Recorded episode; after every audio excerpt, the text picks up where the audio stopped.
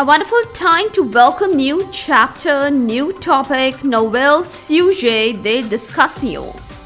And the heading goes on like antagonistic drugs on adrenergic receptors.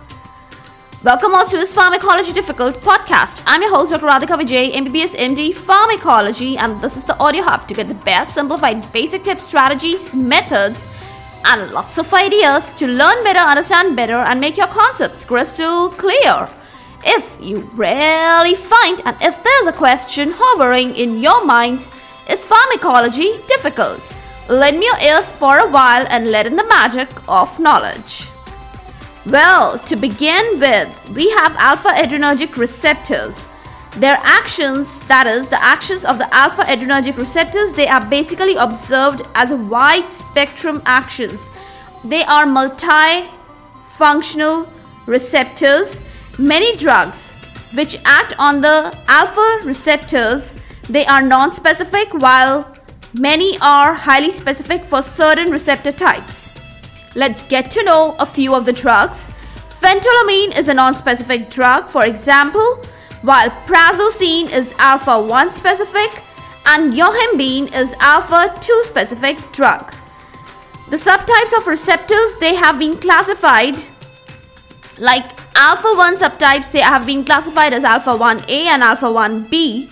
So, to give an example, tamsulosin is one of the drugs which has higher potency at alpha 1a than alpha 1b. Now, I'm going to talk about alpha receptors. They have secondary role in enhancing glucose release from the liver. So the blocking drugs of these alpha receptors, that is alpha blockers, they may aid in curbing down the glucose release from the liver.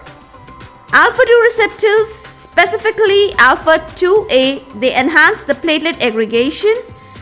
Stimulation of the alpha 2 receptor curbs down the insulin secretion and the alpha blockers, in this particular regard, they work opposite to enhance the insulin release. Now, before I progress and come on the specific drugs, just an overview of the classification would be a nice, really good talk to do it presently. So let's talk about it. I'm going to talk about only the alpha receptors today, not the beta receptors. So, as far as we know, the alpha adrenergic receptor blockers they have been classified in non-selective, then alpha 1 selective, then alpha 2 selective. What are the drugs which are non-selective? The non-selective or the non-specific drugs they are phenoxybenzamine and phentolamine. Coming over to the alpha 1 selective drugs, they go on something like prazosin, terazosin, doxazosin, alfuzosin, tamsulosin, indoramin, urapidil, and bunazosin. And there's only one drug which is alpha 2 selective, so it's very easy to learn that is Yohimbine. Okay? Now that was an overview of the classification. Now see classifications they are very very important, so let's not skip them. Now the first head to talk about in detail is the non-selective alpha blockers. Now we have two drugs here, you remember phenoxybenzamine and phentolamine. Phenoxybenzamine is an irreversible blocker. Phentolamine, on the other hand, is a competitive blocker. Now, vascular alpha receptors they are blocked by both these drugs. So that results in the lowering of the peripheral resistance, and there is also reflex increase in the cardiac output due to the presynaptic alpha 2 blockade due to these drugs because they are non-selective. So they will be blocking the presynaptic alpha 2 receptors also. What is the result of that blockade? Noradrenaline is released more.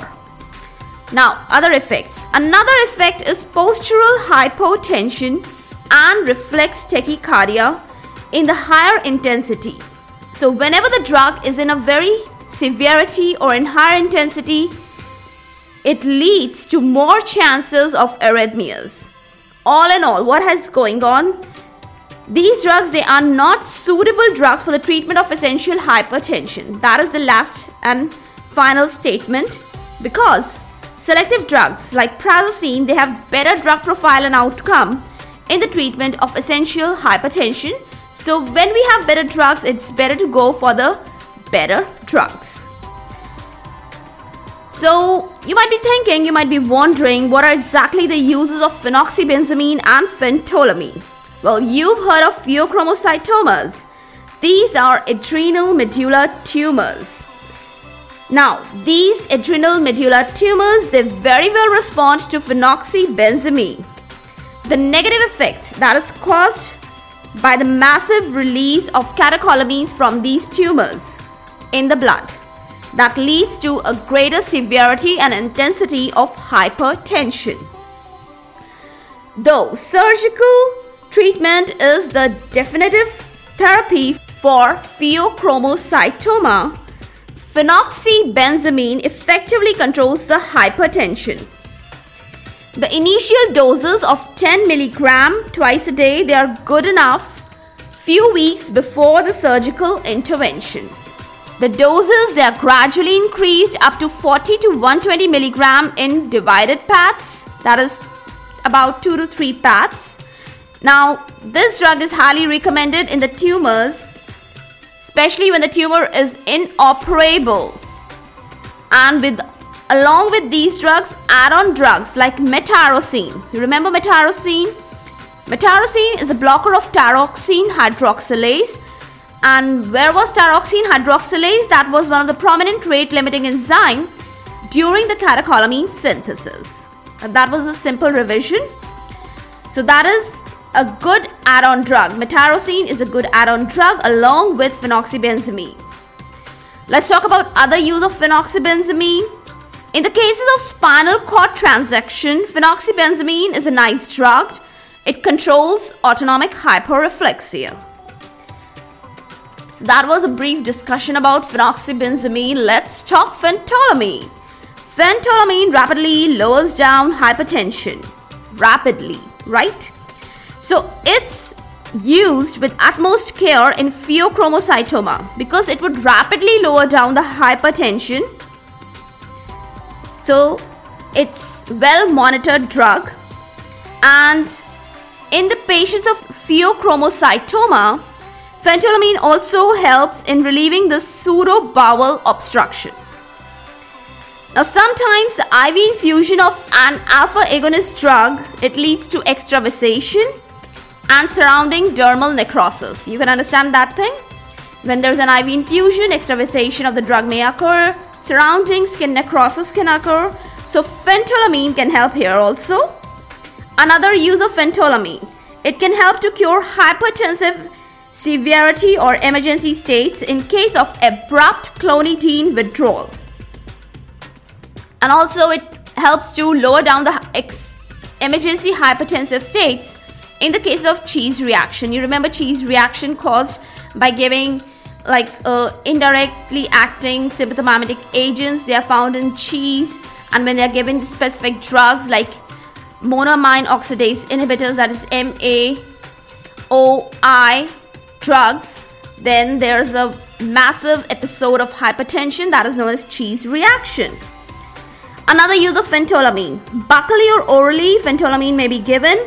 It helps to minimize the sexual dysfunction, especially in males. Then, another use of phentolamine could be the reversal of the adrenaline or any sympathomimetic agent given along with LA. Now, let me describe this in detail. LA, that is local anesthetic duration of action, is generally enhanced when it is given along with adrenaline or similar drug, and that is because the adrenaline causes vasoconstriction and that leads to slower absorption of the local anesthetic drug. This whole process is generally done to enhance the duration of action of local anesthetic drug. And how does phentolamine play a role here? The LA duration it can be limited with phentolamine. Now, phentolamine is actually approved by FDA for this particular use. LA is accompanied with adrenaline or similar drug that is enhancing the duration of action via the process of decreased absorption caused by vasoconstriction, once the anesthesia is properly achieved and done, then what happens? Phentolamine can reverse this adrenaline or similar drug induced vasoconstriction. There it is used, okay? But We have a problem if these drugs are overused. If overused or if there is excessive use, then toxicity of these drugs may ensue. And you can guess what is the most important ADR? Exactly, you guessed it right. That is hypotension, decreased blood pressure. What are other ADRs of these drugs? Reflex cardiac stimulation that leads to arrhythmias, tachycardias, ischemic necrosis, myocardial ischemia. Another important ADR. It affects the smooth muscle contraction in the reproductive organs of the males and there is inhibition of ejaculation can be seen. Another adverse effect could be in the gut. That is smooth muscles, they are activated and more secretion of acid is there due to histamine release. So these drugs they should be cautiously used and they are highly monitored. This advice is given especially in patients suffering from peptic ulcer disease. And last adverse effect to talk about. In the research in the experimental animals, it has been seen that phenoxybenzamine it exhibits a sort of a mutagenic action in the AMES test, AMES test. And if phenoxybenzamine doses they are given frequently or repeatedly, then there could be precipitation of peritoneal tumors, sarcomas, and even lung tumors. So that was a good detailed account of phenoxybenzamine, phentolamine, their adverse effects, their therapeutic uses, their limitations, how should be they used, and variety of different things related to these drugs. I hope you liked this episode. It was quite quite informative. If you liked it, then do let me know via the reviews.